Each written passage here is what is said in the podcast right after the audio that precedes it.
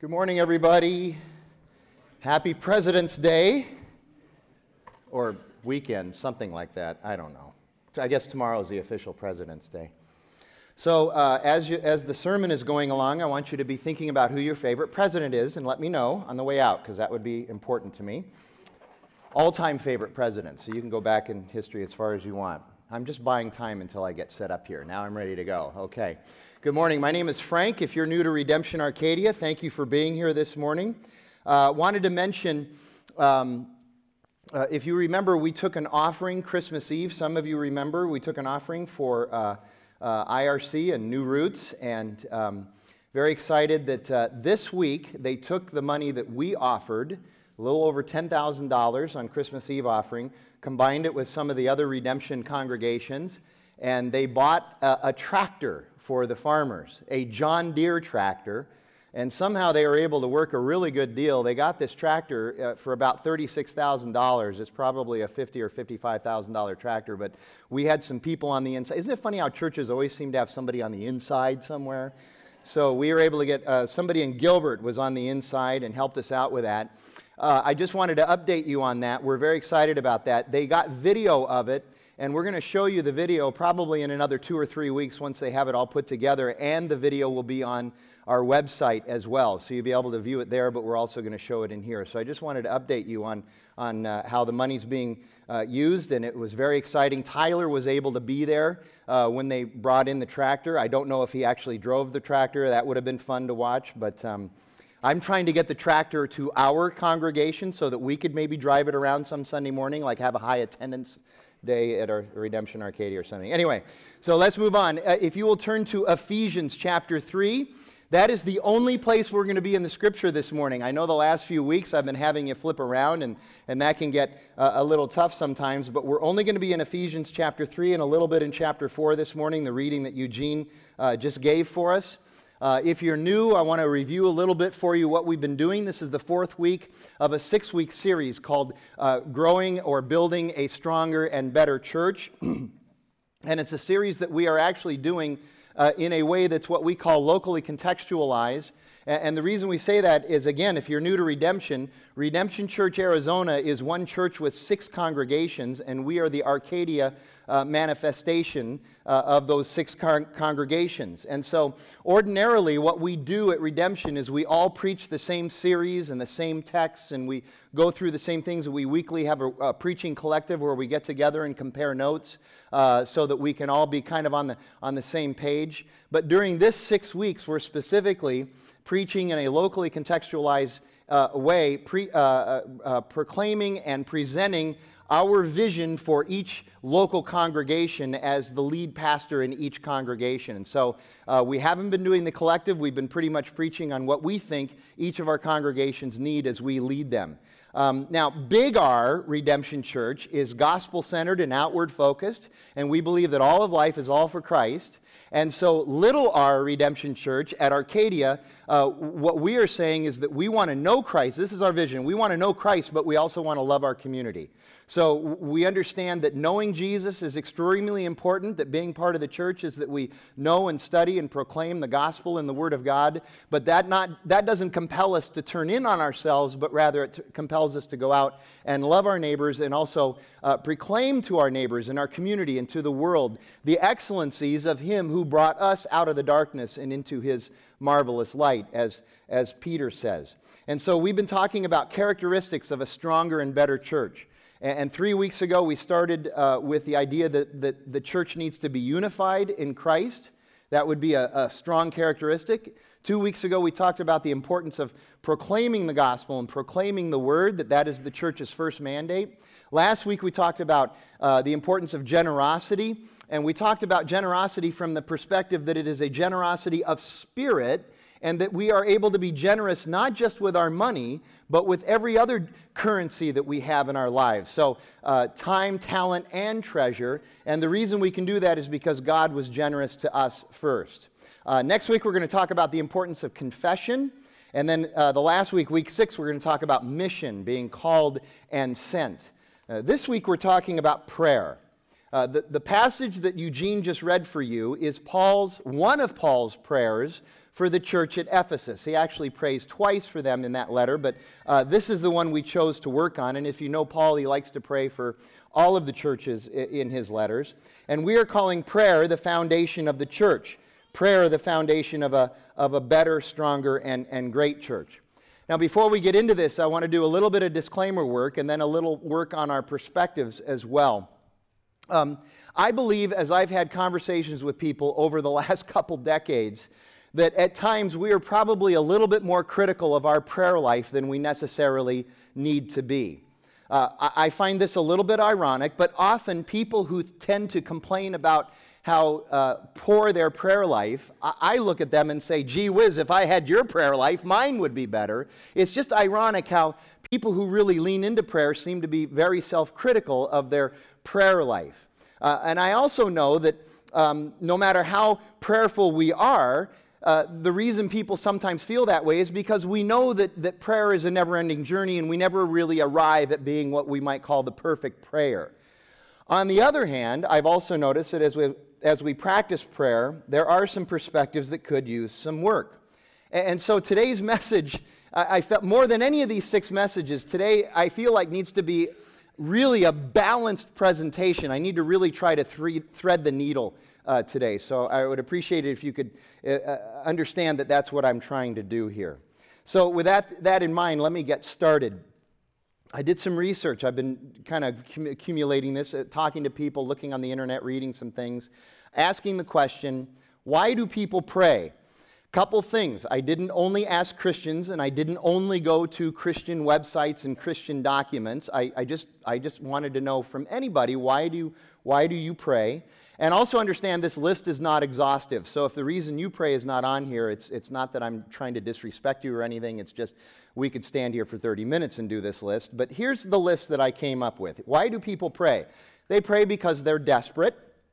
Uh, they pray because they want something to change, sometimes for the better, that usually means for them, or sometimes for the worse, that usually means for somebody else.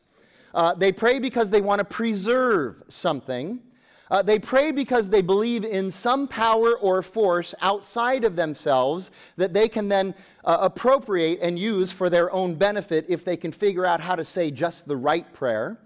Uh, they pray for understanding. They pray for purpose, direction, guidance, and wisdom. They pray because they, they don't know what else to do.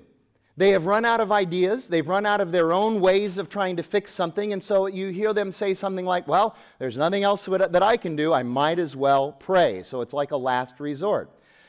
People pray because they didn't prepare. I am a college instructor. I know how true this is when I pass out a quiz or an exam and I see the deer in the headlights look, okay? Oh, no, that's today? Okay, well, they immediately start praying. Whether they believe in God or not, they start praying, believe me. People pray for victories, they pray for success, they pray for comfort, they pray for something to end, they pray for something to start, they pray for something not to be taken from them. Uh, one of the most popular prayers I found is for other people to change. Uh, sometimes we, people even pray to curse others. Okay? People pray to get their way. Uh, there, there's, a, uh, there's a marvelous author. His name is Jerry Sittser. You've heard me mention him before. In 1994, he wrote a, an important book. It's considered a classic now called A Grace Disguised How the Soul Grows Through Loss. And then in 2004, 10 years later, he wrote the sequel to that book called When God Doesn't Answer Your Prayers. It's a marvelous book. I would suggest you read it only after reading A Grace Disguise. Nevertheless, he wrote a book called When God Doesn't Answer Your Prayers. And one of my favorite parts of that book is, is he says, What does God do with the situation when you're a parent and you're, you're at your, your kid's baseball game, basketball game, soccer game, volleyball game, whatever it is, and he uses soccer game as an example. And it's late in the game. You got your 13 year old out there playing soccer. And at this moment, this is the most important thing that's ever happened in the history of the world if you're a parent who has a kid playing soccer, you understand that, okay? And it's late in the game and it's tied two to two. You realize that on both sidelines you have parents praying that their kid's team would win and that even maybe their child would end up being the star of the game. What is God supposed to do with that prayer? With those prayers. It's like he, he can't win at all with the exception of maybe with only a few people. But we pray for those things. We also pray for power, influence, and control. And certainly we pray for health for ourselves and for other people. Now, contrast that list with John chapter 17. And I know this is Jesus praying, but I will tell you that if you're going to model your prayer life after anybody, Jesus probably wouldn't be too far down the list of somebody you'd want to model your prayer life after. And we just got done studying John 17 a few weeks ago. Listen to what Jesus prayed for. He prayed first and foremost that God would be glorified. He prayed also that God would be known. He prayed that God's people, the church, would persevere in the faith. He prayed that God's people, the church, would be unified. That, by the way, unity is a big issue with Paul as well as you read through his letters. Uh, he prayed that God's people, the church, would have their joy fulfilled in him. And you see at the end of uh, Paul's prayer here that, that he talks about being fulfilled in God. That's what we should look for for uh, fulfillment. Uh, he, he prayed that God's people would be protected from Satan. He prayed that God's people would be sanctified in the truth, and then he reminds us that the Word of God is truth. He prayed that God's people are sent into the world, not avoiding the world. There is this tendency in so many churches with so many church people that once you become a Christian, you tend to start uh, closing in on yourself, and, and really all you want to do is do church in church and never do church outside of the four walls of the church. Jesus says, No, no, no, no. We're going to send you into the world. He prayed that through the church, the world would believe in Jesus and understand that the Father had sent him to save sinners. And he prayed that God's love would be in God's people. Now, that's not to say that it isn't okay to pray for stuff. It's not to say that it isn't okay for us to go and pray for the things that we often do pray for out of our needs and out of our wants. I am not bagging on that. But uh, what I want to present is that there should be some balance. If you have an imbalance in your prayer life in this area, you might want to look at that. If you're the type of person who only prays the cosmic vending machine in the sky kind of prayers, you might want to listen closely uh, today. For instance, as much as King David, if you read the Psalms, you know that uh, more than half the Psalms were probably written by King David. And as much as King David used to whine and complain and gripe and, and, and called for God to smite others, I mean, he literally did that, he also had balance in his prayers. He, he also prayed about God's glory, prayed about God's goodness, prayed about God's hesed, his loving kindness. He prayed about God's sovereignty, and he prayed about God's mission and purpose. And Paul gets this too, especially when it comes to the church. And so that's our kind of our big idea today. Often, messages and studies and seminars on prayer focus on how prayer is important for the individual and the individual's life. And that is true. But today, we want to really focus on why it's also important to the church and to the church's mission, vision, and purpose. So, what we're going to do is we're going to work through this passage in Ephesians and then just pull out points of application uh, for the church. And, and I, just let me say before we get started one of the things that Paul does so well and so consistently in his letters is he prays. In his letters, Paul writes out his prayers for the people in the church and for the church itself, and they are magnificent prayers. Yet, of all the things that Paul, the Apostle Paul, is famous for, if you listed his prayers, they would probably be kind of far down on the list. But if you were to measure uh, the importance and the effect of what Paul did, you would see that the, his prayers would probably go back up towards the top of the list. And, and this prayer in, in the book of Ephesians that, that, that Eugene just read for us is, is a great example of that. So he starts off in verse 14 by saying, For this reason. So he's beginning to transition into prayer now, and, and people naturally ask, okay, so for what reason? What reason is Paul talking about? Well, there's one of two possibilities here. Uh, the first possibility is the absolute immediate context of the letter. If you just go back to verse 13, the, the verse right before when he starts this prayer, uh, you see that Paul prays that the Ephesians would not lose their heart, that they would not lose hope or be discouraged. And so he prays in regard to their hope and, and their endurance. And that's a good thing to pray for, yes. And that might be specifically why he said for this reason. But more likely, most of the scholars come down on this, more likely the reason that he is praying refers back to the larger and more central discussion that he had in the last half of chapter 2 about how important it is that the church be unified. And one of the reasons that scholars say this is because the result of this prayer, especially as you go into the first three verse, verses of chapter 4, uh, tend to focus on the importance of, of the unity of God's people. And we talked about that in week one, I know, but this ought to just reiterate how important this is uh, in the church and especially for Paul. So let me give you four verses from towards the end of chapter 2, the last after chapter 2, that scholars really believe this is pointing back to that Paul writes. And they're, they're compelling verses. He writes in verses 19 through 22 of chapter 2 So then, you are no longer strangers and aliens. In other words, you're not, you're not strangers and alienated from each other, uh, which is essentially what their culture was like. And by the way, what our culture can be like as well. You are no longer strangers and aliens, but you are fellow citizens with the saints and members of the household of God, built on the foundation of the apostles and prophets, Christ Jesus himself being the cornerstone. Now, this is interesting because a lot of people say, well, Paul and Peter really didn't get along. But if you line up these verses against what Peter writes in 1 Peter, they sound very similar. It sounds like they're on the same page. It sounds like they believe the same things and want the same things for their people. So he says that the, the, the, household of God, the church, is built upon the foundation of the apostles and prophets, Christ Jesus himself being the cornerstone, in whom the whole structure, being joined together, grows into a holy temple in the Lord. That sounds like Peter's language ripped right out of 1 Peter. That you, and he's talking about us as the people of God, that we would be knit together by our souls and grow up into one structure that honors and glorifies God. That's what the church is supposed to do, that we're unified. And then he says, in verse 22 In him you are also being built together into a dwelling place for God by the Spirit, that would be the Holy Spirit. So, this plea for unity in Christ is what most scholars believe that Paul is trying to get at when he prays here, and it's a great thing to pray for. And we need that too. Every church needs uh, prayer for unity and prayer for understanding of how important unity is. Furthermore, I would suggest, and some of the scholars suggest this too, that, that, that this reminds us that God's actions God's activity in our lives, his, his love for us and his desire to be one, is manifested in, in, in uh, the unity of Christ, the resurrected Christ and in the unity that the Father and the Son have together, which you can read about in John 17.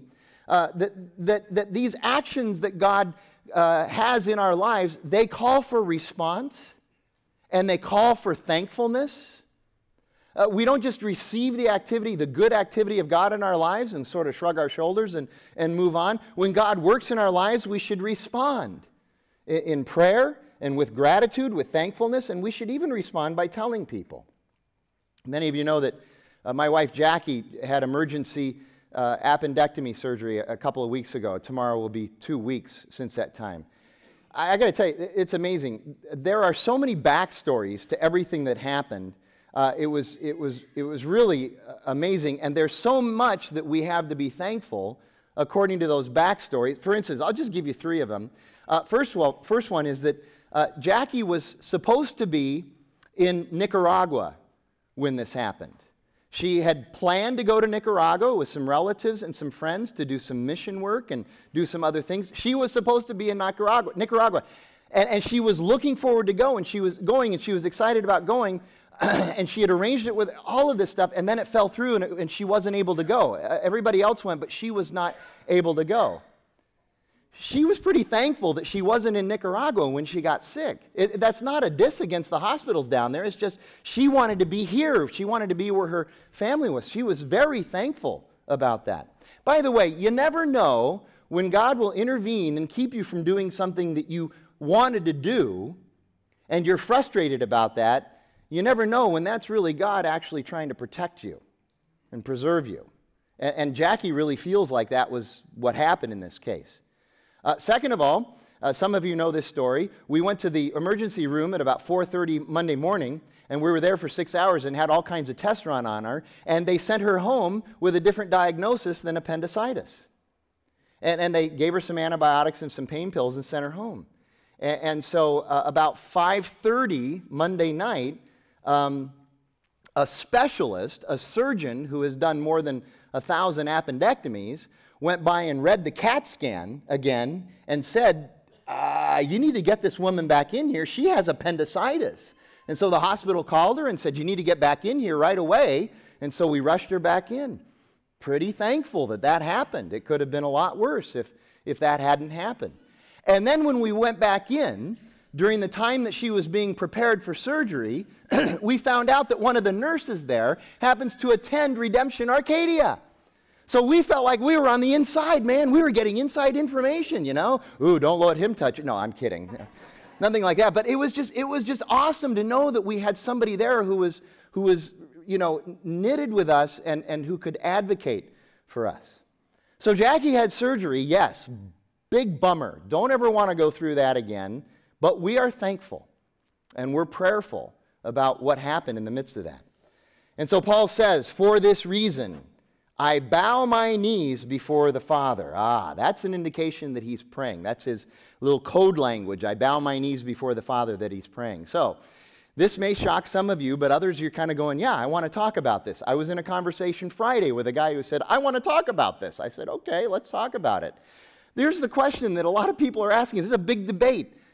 Did Paul really bow his knees when he wrote this part of the letter? Was he physically prostrate when he was writing this, this letter? Was, was, he, was he bowing down? Is this literal or is this a metaphor for something else? There's a big debate. This, you read, the scholars are back and forth talking about this. Books have been written on prayer. You know that. The, a historical review of prayers and stuff. And many of these books include a historical review of the various physical positions that people would assume when they would pray over the centuries. Okay, so people have written about this. Many others, however, assert that it's not necessarily the physical posture that matters, but it's your heart, it's your attitude. You know, Paul says in 1 Thessalonians 5 that we are to pray without ceasing. Some of you know that verse, right? Pray without ceasing. Okay? Well, if you're the type of person who only prays with your eyes closed and your head bowed, I don't want you praying when you are driving. I would rather you text and drive. At least occasionally you look up when you're texting, okay? So, so you have to start to think about how this might be applied. I'm not saying that posture isn't important. Certainly, there are times when our posture how we behave physically when we pray can eliminate certain distractions in our prayer life that are, that's very helpful to do that. So I'm not saying that. I, I will tell you, this conversation always makes me think of the Chris Tomlin song, Holy is the Lord. I don't know if uh, any of you know the song. Uh, I'll, I'll, give you the first, uh, is this verse, stanza, whatever, the first group of words that we sing. Okay, so we stand and lift up our hands for the joy of the Lord is our strength. We bow down and worship him now. How great and awesome is he. And together we sing, and everyone sings. Holy is the Lord God. Okay, so some of you know that song, Chris Tomlin song. We used to sing that song a lot at the church I was at before, Paradise Valley Community Church. And, and it was interesting because as we would sing that song in that church, you could look, and by the way, the, the, the uh, sanctuary was about the same size as this. As, as you looked out across uh, the sanctuary when people were singing that song. We get to that first line where we would sing, we stand and lift up our hands, and all across the church, people's hands would go up, okay? But we get to that third line where it says, We bow down and worship him now. There was nobody hitting the floor. Nobody even bent their waist. I didn't even see necks tilting down, okay? Nothing. And there was this one guy at our church this used to just drive him crazy. He re- it just really bothered him. And I knew every time we did the song, after church, he would come and find me no matter what. Even if I was in the bathroom in a stall hiding from him, he would come and find me. He said, We did that song again, and people were raising their hands, and I didn't see anybody hitting the floor when they said, We bow down. So finally, one day I said, oh, well, Don, did, did, did you hit the floor? He said, No, I didn't, but at least I didn't raise my hands either. Okay, got me there. Okay. Thank you. Uh, here's the deal I agree with what Matthew Henry writes on this. Paul's admonishment in 1 Thessalonians chapter 5, pray without ceasing, is certainly more about our hearts and attitude than posture. Here's what Henry writes He says, What is of true importance is that we reverence God in our hearts always. Sometimes that means we physically prostrate ourselves, other times it's just our hearts. So it depends. So, whether Paul is bending his knee or not is not as important as the message he sends. The important message that he sends is that he's serious about this prayer. This is important. Take heed, listen to it. And, and he's really focused on this. And as a result, we should be too, especially about our purpose as the bride of Christ. And this prayer is about our purpose as the, as the bride of Christ, as, as God's people.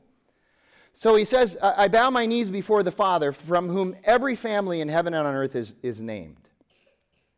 We are God's children.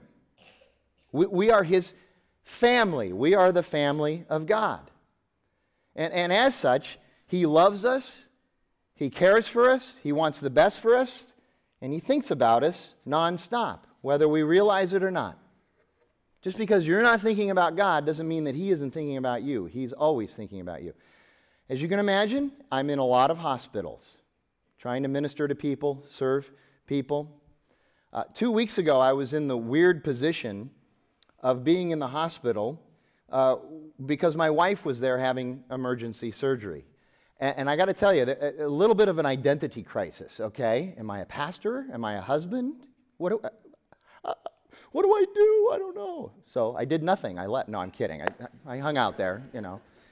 So when I'm in the hospital with somebody who isn't my wife, okay, at some point, obviously I pray with them, but at some point I will ask them the question, what can I do for you? Is there anything you need? What, what can I get you? What can I, how can I help you? How can I serve you? And, and I asked Jackie this question. We, we prayed together. And then when we were done with the prayer, I, I said to her, I said, what do you need? What can I do for you? How can I help you during this time? And understand, you got to understand the context, okay? Jackie's 45 years old.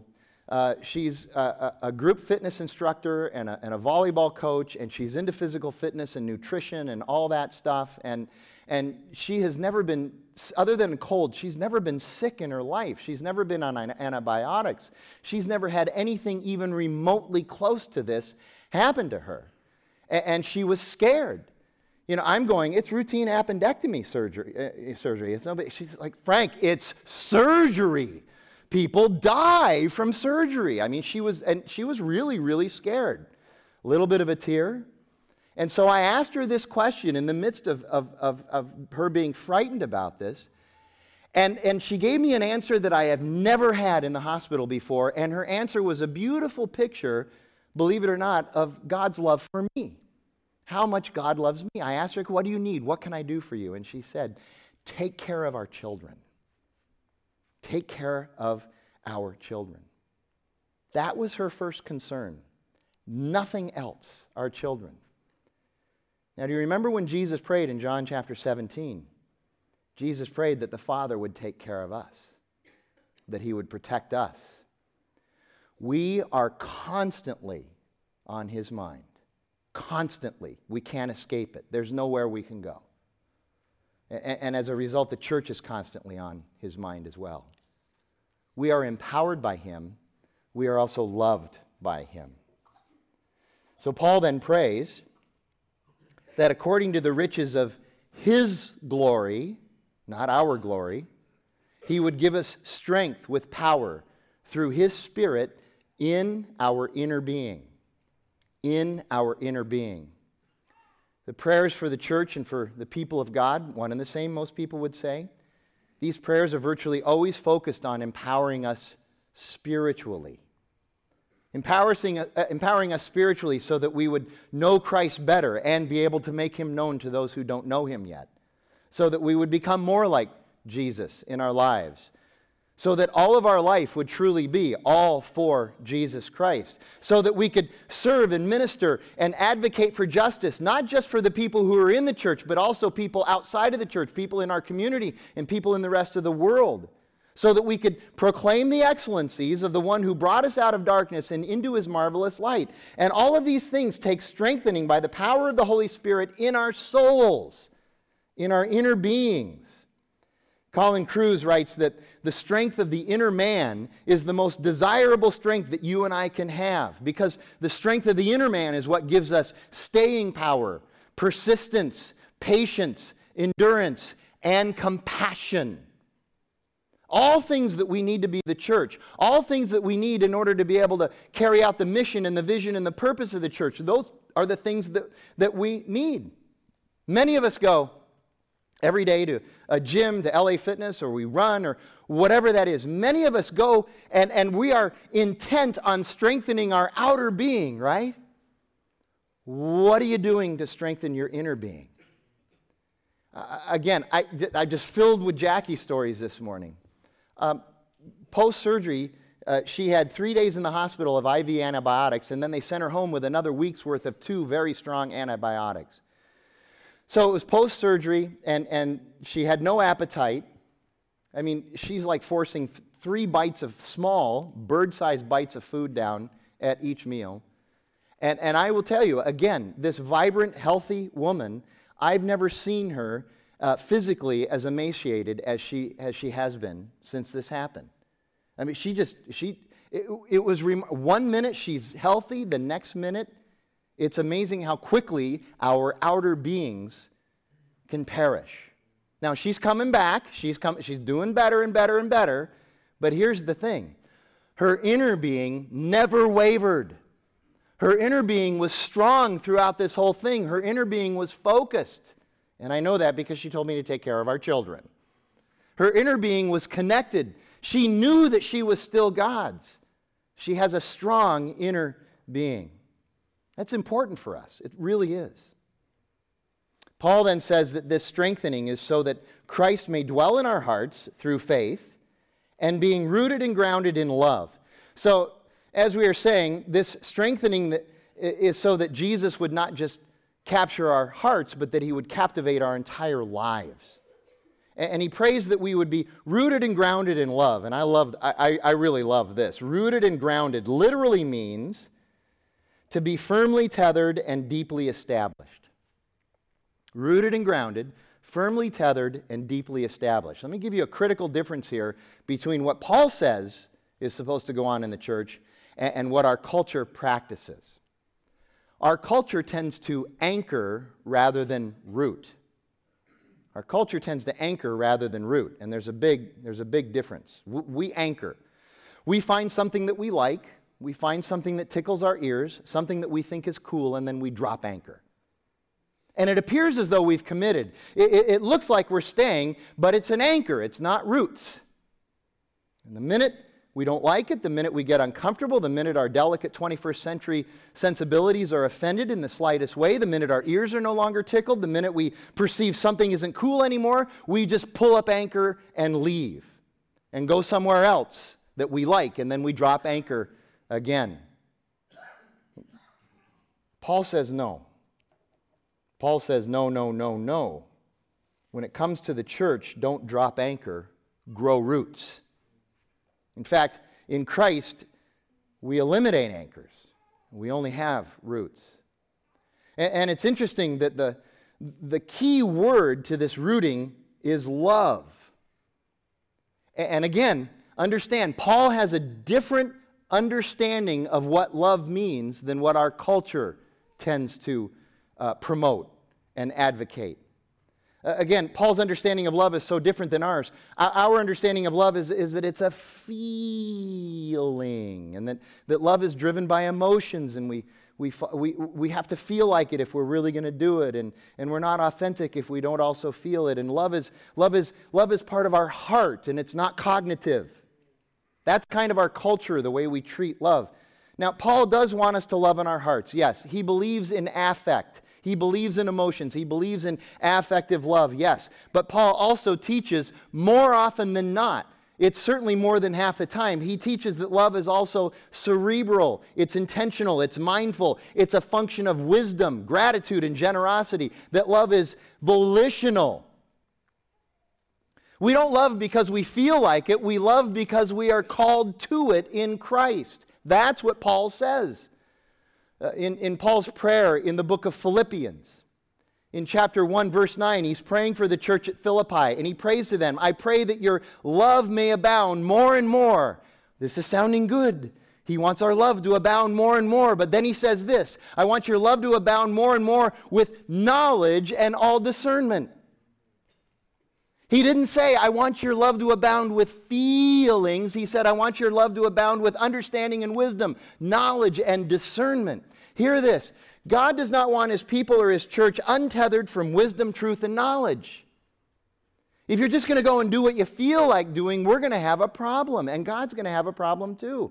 And God says that one of the ways that we do this is through love through volitional love, through the love of Jesus, through the love of His Word, through the love of people, even and especially people that are unlovable, which clearly calls for a volitional kind of love and not a feeling kind of love. He calls us to love the church and to, to love our community as well. And these are mostly decisions that we're going to make, not feelings that we have. So now, he gets to the point in the prayer where he says, The purpose of our inner being, uh, inner being rooted and grounded in love is so that we have the strength to comprehend the breadth, length, height, and depth of who God is and the love of Christ, which is so deep that it is impossible to have a complete understanding of it, so that we might be filled with the fullness of God. It's a lot here, too. Paul is very thick, my brothers and sisters. So, in order to have a to be a better and stronger church, Paul calls for us to first comprehend exactly who God is. And and the word in the Greek for comprehend is katalambano. I love that word. It sounds like a dance, you know, like, hey, you want to go Friday night for a little katalambano? Literally, it means to seize tightly. And what are we to seize tightly? He says the breadth, length, height, and depth of who God really is and his love for us. Again, Colin Kruse writes By enumerating these dimensions, Paul designs to signify the exceeding greatness and sovereignty of God and the unsearchable riches of Jesus' love. And, and, again, it's interesting, you know, breadth, length, height, depth. We, we, don't really use those words a lot in our vernacular today, in our culture uh, today. But, but the ancients did, and, they, and they, they, they knew these words and they loved these words. And, and so there's studies of how the ancients saw these terms, people 2,000 years ago, how they saw these terms. So let me just give you that. Um, breadth. Breadth refers to the unlimited array of people included in God's love and grace. The unlimited array of the people who are included in God's love and grace. So, Paul says this a couple of different times whether you're a slave or a free man, whether you're a, a, a, barbarian or a Roman or a Scythian or a Greek, whether you're a football player, a banjo player, a card player, it doesn't matter who you are. Uh, ethnicity, race, class, neighborhood, none of that matters to God. That's the breadth of who He loves. And then there's the length. The length simply refers to chronologically how long His love and grace will last. And by the way, it'll outlast chronology because it's eternity, it's going to last forever. And then that word depth, this is my favorite one. Depth refers to this. No matter what your sin is, no matter what, no matter how much you, guilt you feel you have in your life, uh, n- n- no matter no matter the misery that you are, God will retrieve you from any depth. You can never go too low for God's grace, love, and mercy. He'll retrieve you, and then the height is the fact that after He retrieves you, He is going to take you into the heavenly heights, the heavenly places. That's the height. So the idea with these dimensions is that He doesn't miss it. There is, there is no corner of the universe that God is going to miss. My friend Tom says it like this He's, There's no maverick mon- molecule that is out of the control of God. He's, he's got this wired completely. And, and interestingly, Paul says that ultimately, as long as we are still on this side of heaven, if you, if you study that, that saying very carefully, we find out that what Paul says is that we're supposed to pursue Kata lambano. We're supposed to go after this understanding and comprehension of God's love and who He is and His sovereignty. We're supposed to pursue it, but understand this side of heaven, we're never really going to be able to seize it to the max. We're never going to arrive. That it will be a continuous process of knowing God more, because if you know God more, you tend to love Him more. And then the more you love Him, the more you want to know Him. That's the process. But you never get to this place where you say, okay, that's it, I've arrived. I have a full comprehension of God's love and sovereignty and His grace. But, but in fact, this process of constantly pursuing kata lambano, uh, uh, constantly pursuing it. This process is something that we actually enjoy doing, that we look forward to doing. I, I know there are series, there, there's, um, there's seasons of dryness when this happens, but overarching, overall, we're tending to just continue to pursue Him. No matter how much we do it, we always want more. No matter how much we know Him and love Him, there, there's this feeling like there's more there and we want to pursue it. We're, so we are commissioned to keep at it. Paul says to stay on the journey and to love doing it. It's, it's like, um, I haven't had this experience in a while, but I, I, used to have this experience occasionally. You'd pay money and you'd walk into a movie theater and you'd sit down and you'd watch a movie. And the screenplay was so good and the acting was so good and the story was so compelling that I would literally have thoughts to my, I would, I would say to myself, I hope this movie never ends. It's so good that I'm, I'm so entertained, I'm so engrossed in the story. I hope it never ends. Uh, some of you, maybe in your life, you've been on one of those dates where you're in the midst of the date and you're going, This is so good. I hope this never ends. I don't want this date to ever end. And so you keep making wrong turns so you can never find how to get her, whatever, you know. You know, if you've ever had a date like I know some of us had the other kind of date too. When's this thing over with, okay? you know? But it's a date, or, or maybe, I, now I know I've had this experience. You've got a milkshake that's so good that you're hoping it, that you, just, you never want to hear that slurping sound at the end of the straw, you know what I mean? Okay, I know these are really poor analogies, but you got the point, right? Which means I have done my job. Ultimately, this life, this pursuit of God, of being, of being God's people called to his purpose and his mission, ultimately, this will fulfill us. Paul is saying this is where ultimate fulfillment comes. Jesus said it too. Peter says it too. How many of you want to be fulfilled? I mean, it should be obvious. Every hand should go up. That's like, that's like one of the big life questions. Where am I going to find fulfillment? Well, this is it right here. Be God's people, be the church, go on mission, know Jesus, and love our community. That's where we'll find fulfillment. Think of all the ways that we have tried to attain fulfillment in our lives uh, romance, education, wealth, achievement, politics, food, working out. Sometimes those two go together. A particular cause, ah, save the wolves, I'm for that. Ego casting, you know, I'm to I'm gonna have the most followers on Twitter, the most friends on Facebook, and, and I'm, and I'm to text more people in my life than anybody else ever has. Travel, sleep, I met somebody once. I want to be fulfilled in sleep.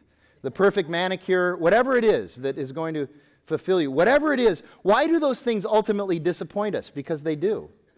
Well, it's because they're temporal, they're wasting away. They're a part of this world which is, which is perishing.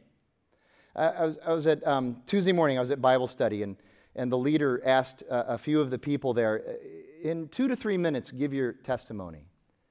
And, and one of the guys said this I wanted what the world offered, but in my pursuit of it, I became emptier and emptier. And now he's being filled up by Jesus Christ. Only in the riches and generosities of God's lavish love, mercy, truth, and community can we find true fulfillment. And, and it's funny because that word translated to be filled is plerethete. It means completion, it means uh, to be completed, lacking in nothing, plerethete. It's, it's the, it's the uh, Greek word that we get the English word plethora from. Go and look up the word plethora. It means an embarrassment of riches. That's God's life for us an embarrassment of riches that He generously lavishes on us. Paul then closes his prayer for the church. He says, Now to Him who is able to do far more abundantly than all that we ask or think, according to the power at work within us. To him be glory in the church and in Christ Jesus forever and ever. Amen. Listen, God is able. It says God is able. The word is dunamen. It's, it's that word again that we get dynamite from. He has power. He has power. He is more powerful to do more than we can imagine, think of, or, or ask. Redemption Arcadia, we need to understand that our desires actually limit God in many ways. When we only think of what we can do and what, uh, uh, uh, of what we want and what we are going out uh, on mission for, when we only think about ourselves and it's void of prayer, we actually put limits on God's because, God because, because in Him there is so much more than our thoughts, our abilities, and our talents. And that's why we must pray. That's why prayer is foundational to all we do. And the result, according to Paul, will be glory for the church and glory for Jesus. And for us, what will diligent, persistent, and consistent prayer yield for us? we find that in the first three chapters of verse 4, of chapter 4. Let me, uh, first three chapters of verse 4. The first three verses of chapter 4. Some of you knew what I was talking about. Let me read those, and that's what we'll wrap up with. Paul says, I therefore, a prisoner for the Lord, urge you to walk in a manner worthy of the calling to which you have been called, with all humility and gentleness, with patience, bearing with one another in love eager to maintain the unity of spirit and the bond of peace. And, and, and so this is extraordinarily important. This is the, these are the characteristics, or the character, if you want to say it that way, of a better, stronger church. And Paul starts, I love the irony the way he starts. He's writing this letter while he is a prisoner in Rome. Yet who does he say he's a prisoner of? He says, No, no, no, no, I'm not Rome's prisoner. I am Christ's prisoner. That's who I am tethered to. That's who I'm indebted to. That's who I respond to. And that's who I am constrained by. Rome can throw anything it wants at me, it will not exceed the power of the resurrected Christ in me. That's who I am a prisoner of. Every one of us, every, we need to understand this. Every one of us is tethered to something.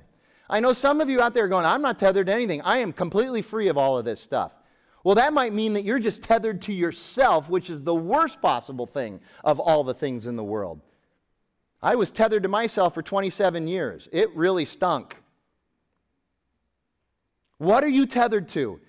What is at the end of your tether? And if, and if Jesus isn't at the end of your tether, I'm telling you, there is a better tether for you. And that's what Paul would say here. So, as, as a result of prayer, we are to walk in a manner worthy of our calling by God in Christ. Uh, uh the word translated walk is it literally means to conduct your life as a manifestation of what is at your core being. And if you are in Christ, your, your life will be conducted according to Christ. And here are the characteristics of that life. Six of them. He says humility. That word there literally is a humble mind moderated by introspection. So, humility, being humble, is something that we actually have to diligently pursue because it's not our natural default and it is not a spiritual gift. We can only do this in Christ and we have to pursue it in Christ. Better and stronger churches with a mission and a vision are characterized by humility. And then he says gentleness. And that word gentleness is not a lack of power. A lot of people think it means a lack of power. That's not it. It's not a lack of power, but rather it is power under control. It's power constrained and appropriated by the Holy Spirit. So, better, stronger churches with a vision who are on mission are characterized by tremendous power. It's the power of the resurrected Christ in us, but it's also mitigated, appropriated, and, and constrained and, and, and manifested by the Holy Spirit. We're to be patient. That's a compound word in the Greek. It literally means long suffering. Those who are patient are willing to suffer for a long time in order to achieve their goal. And, uh, and every church that is on mission and has a vision needs to be willing to do that. A forbearing love for each other, we're supposed to have. That forbearing love, we've talked about it. It's unconditional and compassionate. It's, it, it is affectionate and loyal, it's volitional. Better, stronger churches with a vision and on mission must love in a way that the world cannot. And when they look at our love, they say there's really something different going on there. And the reason is because it's Christ in us. Then there's unity. We've talked about this. Another way to say that would be harmony. It's not that we're all the same. In fact, we celebrate our diversity and our differences, but there is a harmonizing factor in all of us, and that is Christ. And lastly, there is in great churches the bond of peace. Jesus is the great peacemaker. He is our bond. And that word peace literally means general welfare for all. In other words, in the church, we're all supposed to be looking at something that's bigger than we are. We are a part of something that's much bigger than us, and that's the church. It's the bride of Christ. So we see in Paul's prayer here that it's not just a prayer for us, but it is, an, it is a prayer that exemplifies how we can also be praying for the church, for us as a body, as we move forward, as we are trying to be what God calls us to be. And we also see that prayer is foundational. It's what we build on, it's at the core of our being if we are to be a better, stronger church. Prayer is foundational to our identity. It reflects who we are and, and, and, and who abides in us, and it shapes and it strengthens our character. Prayer is also foundational to what we do. We have no power, we have no dunamis, we have no dynamite apart from the resurrected Christ in us. And finally, prayer is foundational to where we are going. Prayer gives us the guidance and the wisdom to understand how to be a part of our community, how to go into our community, how to be sent into our community, and how to love our community. Let me pray, and Josh and Rob will come up and lead us into our time of reflection. God, thank you that, that you have thought of everything, it seems. You have even thought of how uh, we can be encouraged and built up by prayer. And so we are thankful for that, and we just, we just praise you for that. And so, God, as we look at how you behave and act and, and direct our lives, we just ask that you would make us uh, a body that believes in and practices prayer because it is foundational to who we are, and that we are also thankful for that. God, help us to respond that way. We ask it in Jesus' name. Amen.